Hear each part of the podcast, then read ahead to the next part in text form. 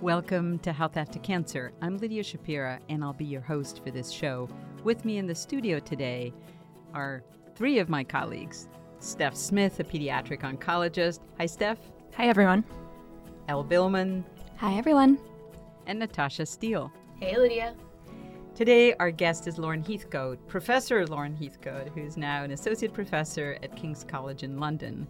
But Steph and I first met Lauren in the fall of 18 when she was a postdoctoral fellow here um, with Dr. Simons studying pain. Do you remember that? I remember it so clearly. It was a beautiful sunny afternoon in October, and Lauren and I, and I met for coffee outside. And I think we were supposed to meet for about half an hour, but it was probably about two hours that we were talking, just so enthralled by each other's company. We had such a fun time. This is all, of course, pre COVID, and we used to meet regularly with Lauren and our colleague Catherine Benedict and Steph and I. There were and some we, really delicious lunches. they were. we certainly uh, gave business to our colleagues in the restaurant business in Palo Alto, but we also tackled really important topics. And one of the topics that Lauren has really helped us understand and even reconceptualize is how to think about pain. And I wondered, Steph, if you could just, you know, help us understand why why it's so important to study pain, especially in kids. You know, kids are incredibly resilient. It'll be they're in the middle of chemotherapy or what for an adult would be completely overwhelming. And they're sitting there running around, playing on their, you know, playing playing with toys, they're laughing, they're joking, they're they're just living their best lives. And I think one of the things that's so incredibly important as clinicians taking care of kids is to recognize when someone is having symptoms, and in particular pain. And I think the way that we oftentimes recognize that in our clinic or in the hospital is when kids don't want to do their normal activities. And so then we really say, well, what's going on and can we drill down? Because I think um, identifying and managing pain and symptoms is what really allows kids to be able to thrive and, and continue to play when they're getting these really intensive treatments. Wow, that was a really great build up to really thank Lauren for being on the show. Lauren, it's so wonderful to have you today. Thank you so much for having me. So, Lauren, let's start by having you tell our listeners and us in the studio here a little bit about why you think it's so important to study pain and your approach to pain as an important symptom for all cancer survivors, but particularly kids and young adults. Yeah, pain is is fascinating. Um, I think mostly because it's not what we think it is. You know, we think that pain is happening in the part of the body where you're feeling pain, like in your arm or in your back or in your head. But pain is always happening in the brain. Um, and actually, it's not a readout of what's going on in your body. It doesn't tell you exactly what's going on, whether something's damaged or not what it does is it tells you whether there's any kind of danger to your body. Uh, and the br- brain really is a protective machine uh, that tells us that something's wrong, and that's why we feel pain. Can you help us understand a little bit about how we as humans react to physically distressing sensations, including pain? Mm. Well, pain by its nature is meant to grab our attention that's the, the function of pain. It's supposed to make us feel fear, make us feel worried, uh, and tell us to, to get out of danger. So it promotes behaviors like withdrawing and avoiding something that might cause more damage to our body. It's that classic fight or flight response, right? Isn't it? Yes. And how is this experience of pain, from your perspective, also experienced or processed by all of the perceptual filters by somebody who's had a serious illness like cancer? This is the question that got me most interested in studying pain in the first place. You know, we learned that pain is this brain output that tells us that there's there's something or there might be something wrong with our body. And when you've had an experience like cancer or another chronic illness, it makes sense to be worried about even everyday aches and pains, like a, a common headache or a backache, because often it's interpreted in that context of does this mean that my cancer might be coming back? Or does this mean that there's something new that's wrong with my body? So, in a way, that fear and that worry about there being something wrong with the body is something that's so core to that experience of pain uh, that pain is, is such an important thing to study in this population. How common is pain among the population of cancer survivors? I know we've discussed this before and we don't always see it exactly in the same way, but from your perspective, how common is pain? Pain is a lot more common uh, than we think it is, and often that clinicians think it is. We see in sort of big studies with thousands of people that uh, chronic pain, so that's pain that lasts for at least three to six months, but can last for many years, is experienced by around 50% of cancer survivors. But high impact chronic pain, so that's pain that goes on for a long time and interferes in that individual's daily functioning, maybe their emotions, maybe their quality of life. That's experienced by, sort of, on average, about 15% of cancer survivors. Do you see that a lot in your practice Steph? I don't know that we ask enough to know. I think that's a really important question to start with as a clinician. Why am I not seeing or hearing more about chronic pain in my clinic when the science shows that it's so common? There's a little bit of research suggesting that there's a lot of barriers to telling your clinician that you have chronic pain or pain that you're worried about after cancer. One of those barriers is not wanting to seem like a, burden uh, to someone that has you know effectively saved your life. Another one is that people might report pain because they're worried about it, potentially as a sign of recurrence. And once they've been reassured uh, that it's not a sign of recurrence, they might then go away, but the pain is still there. What about other symptoms in addition to pain or distinct from pain? How do cancer survivors perceive those and how do they think about them? How do they talk about them with their clinicians? Yeah. Another symptom that's really common after cancer is fatigue or tiredness. And we actually see in several different diagnoses. So, particularly in women who've had breast cancer, for example, fatigue is even more common um, than pain. And chronic fatigue can be defined in the same way. It's those feelings of fatigue and tiredness that carry on for at least three to six months. What's interesting about all of these symptoms, like fatigue, like pain, like itch, is that they're all similarly brain outputs that are designed to protect us in some way. And in that way, they all act as signals of threat and danger. So that cancer survivorship context potentially could ramp up the feelings of all of these physical symptoms because there is this need to protect the body, to see when, uh, to be vigilant for signs and symptoms of recurrence all of which might feed into that experience of fatigue and pain. So, as a clinician, Lauren, you just hit on an important pain point for me because I am asked by my patients what to look for. And in responding to that question, I wonder if I'm in fact feeding into this idea of vigilance, which then could become hypervigilance and cause distress. What do we do?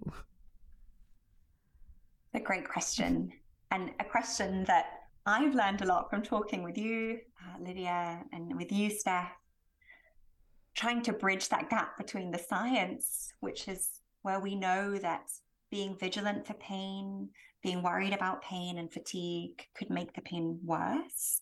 But there's also a need, of course, to be vigilant for signs and symptoms of things like recurrence or late effects of treatment we recently finished a, an international survey of 200 pediatric oncologists where we asked them how they talk to their patients about monitoring their symptoms. And the responses we got were quite interesting. And similarly to what you're saying, Lidia, is that clinicians will often guide patients to monitor their symptoms as a way to empower them to be vigilant for things that they are at risk for, to give them all the information that they can use to watch out and report things as they come up. But what we find from the patient side is that this can be somewhat distressing, especially if that information is not very specific. So if patients are told things like, any any symptom could be a sign of cancer you know tell us if something feels off or something feels wrong. That's a very caring message from the clinician but for someone who's had an experience of cancer that can be quite an ambiguous and distressing message when often everything feels off and everything feels wrong after you've finished cancer treatment. So one of the things that we're thinking might be helpful is if the clinician can provide slightly more structured guidance on the kinds of things, the kinds of symptoms that they might want to know about, and reassurance about the kinds of things that maybe wouldn't be a cause for concern, like, for example, a headache or a cough that goes away in a few days. So, what advice would you give a patient listening to this podcast about how to ask these questions to their clinicians so that they can have the right conversation? Firstly, I think it's important for patients to feel empowered to tell their clinicians about symptoms that they're worrying about. Often we find that sitting with and ruminating about those symptoms can just cause more distress over time. So, having those clear pathways where patients can report symptoms of concern is firstly important. Secondly, I think it's important that patients are able to express that it's not just the symptom itself that's bothering them, but the worry about that symptom. You know, we, as I was talking about earlier, sometimes what can happen is if a patient reports a symptom that they're worried about, like a new ache in their hip, for example, they might have a scan or a test to show that everything's fine, but the worry is still there. So, one thing a patient could say to their clinician is, I worry about this symptom. Sometimes I think that when I have some new ache or pain or some new physical sensation, and you could be specific about that, I worry that it means that my cancer has come back. How do I manage that worry? So let's talk a little bit about managing that worry. I know you've done a lot of work on fear and fear of cancer recurrence and other associated fears. What kinds of interventions have you found to be useful? We have some really good evidence based interventions to help people manage fear of cancer recurrence. Fear about the cancer coming back is incredibly common. And we find in some studies that up to 99% of the sample will report some amount of fear about their cancer coming back or having a new cancer, for example, as a consequence of treatment. And we tend to find that in between 20 and 30% of patients, this fear can be really severe and can impact their quality of life and their functioning and their mood. But as I say, luckily, we do have some evidence based interventions to help people manage this fear. There's some brilliant research coming out of Australia, uh, Canada, where people are translating these interventions into digital tools. And this means that they might be more widely accessible soon. But some of the targets of these interventions are helping people to identify triggers. When do I worry more about my cancer coming back? Another target in these interventions is giving people worry periods, a certain time of day when they're going to allow their worries to come in and those fears. You know, what would happen if my cancer came back? How would I manage it? But then to have other times of the day where they know that they'll worry about it later so they don't have to worry about it now. And we find that that can be a really helpful strategy for stopping those worryings, worries from creeping in. One of the things that leads people, in my experience, to worry a lot is the anticipation of surveillance scans or testing. What advice do you have for me as a clinician and for me to give my patients? Scanxiety is this word that's becoming increasingly common. That fear, that worry, that anxiety around surveillance scans. Sometimes that fear and worry can happen days or weeks before a scan. Often it increases and peaks on that day of the scan. And then often it will go away if you've received reassuring results, but sometimes it lingers. And although scanxiety is incredibly common, potentially a universal experience, science is starting to suggest that there might be something we can do about it. It's not just a byproduct of the cancer experience, but maybe there are ways to actually help people to manage that fear and anxiety that creeps in around the time of those scans. I want to bring in Natasha into the conversation. Uh, she's been so open in sharing some of the experiences that, as a cancer patient, she has with scans and this idea of how to control the emotion and also how to prepare for results. What is it like for you? I think it's evolved a little bit over time. So for me, my diagnosis came through a chest x ray, and I received the results on my cell phone through my healthcare app. And I, it was totally an unstructured and out of control way to receive really serious health information. And so now, around things like scans or even more benign interactions like lab testing or even getting a survey from my medical providers that kind of pings my app that I have a message in my inbox, some of that same fear and worry is generated. And so I think that for me, I've had to first really acknowledge that over time this has evolved and I've gotten a little more comfortable sort of getting information, getting scans, getting lab results because I know I know what to anticipate. I know that I'm going to get an email and then I'm going to get a message and then I'm going to access that information and I've worked with my medical providers to set expectations. For example, I get scans on the day that I see my providers, and I don't, I request specifically not to get that information released until I've seen them face to face.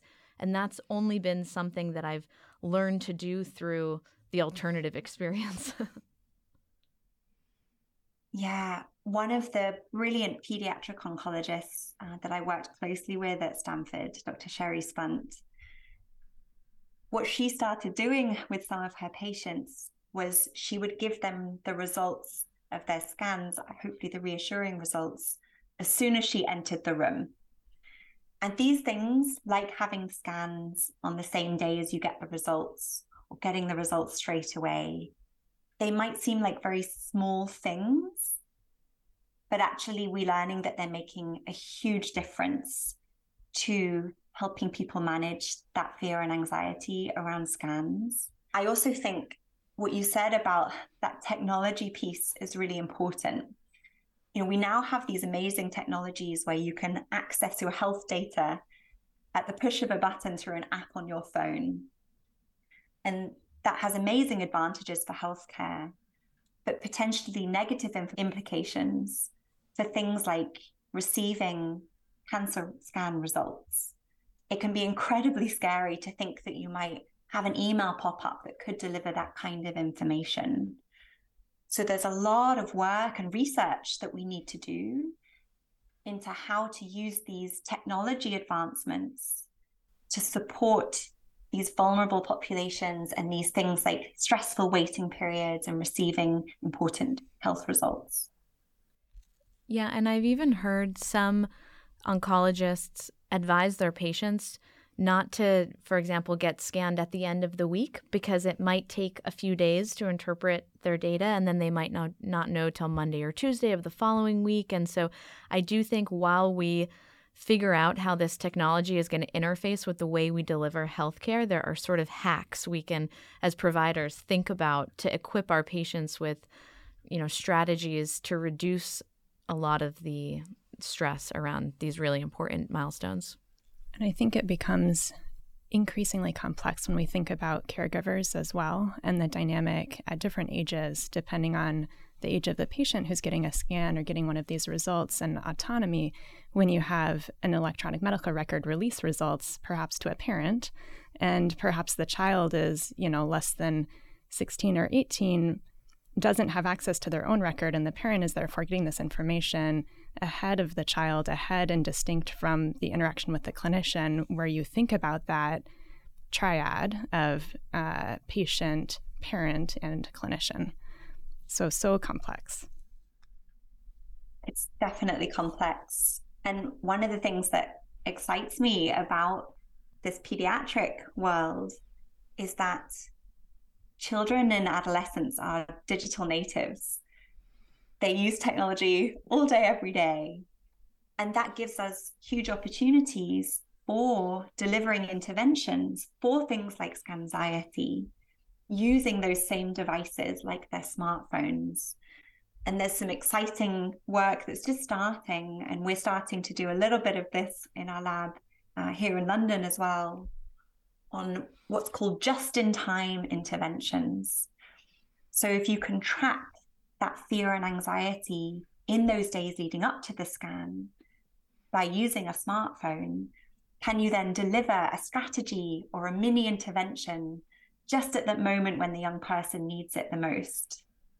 This is so interesting for me to hear because I have a somewhat different experience, I think, than a lot of cancer survivors because I was diagnosed with cancer when I was so young, and the fact that it also was a blood cancer.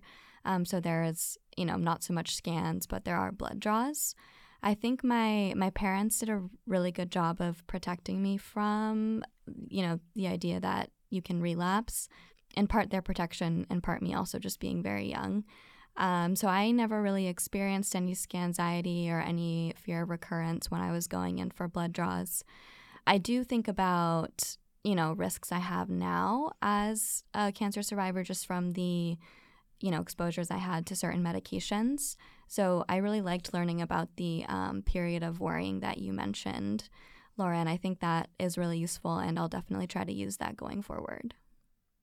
Thank you for sharing. I I think we need a lot more research into the experience of fear of recurrence and anxiety in child and pediatric populations.